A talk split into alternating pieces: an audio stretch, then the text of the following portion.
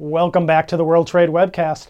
I'm Greg Sandler, president of ThinkGlobal.com, the B2B network for global trade leads.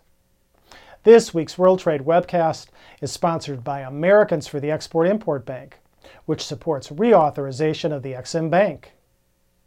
The Export Import Bank of the United States, an independent U.S. government agency, is facing a reauthorization battle on Capitol Hill despite the fact that virtually every president since Eisenhower has supported the bank's mission.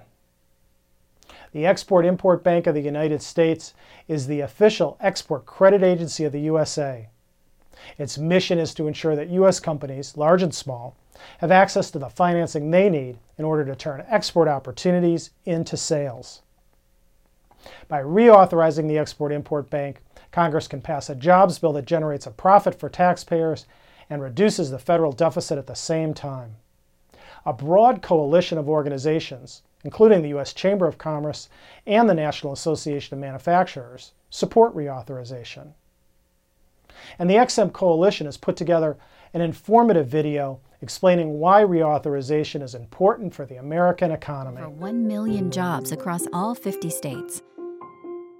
And 90% of the bank's transactions last year involved small businesses who would lose sales to foreign competitors if Ex-Im is forced to close its doors.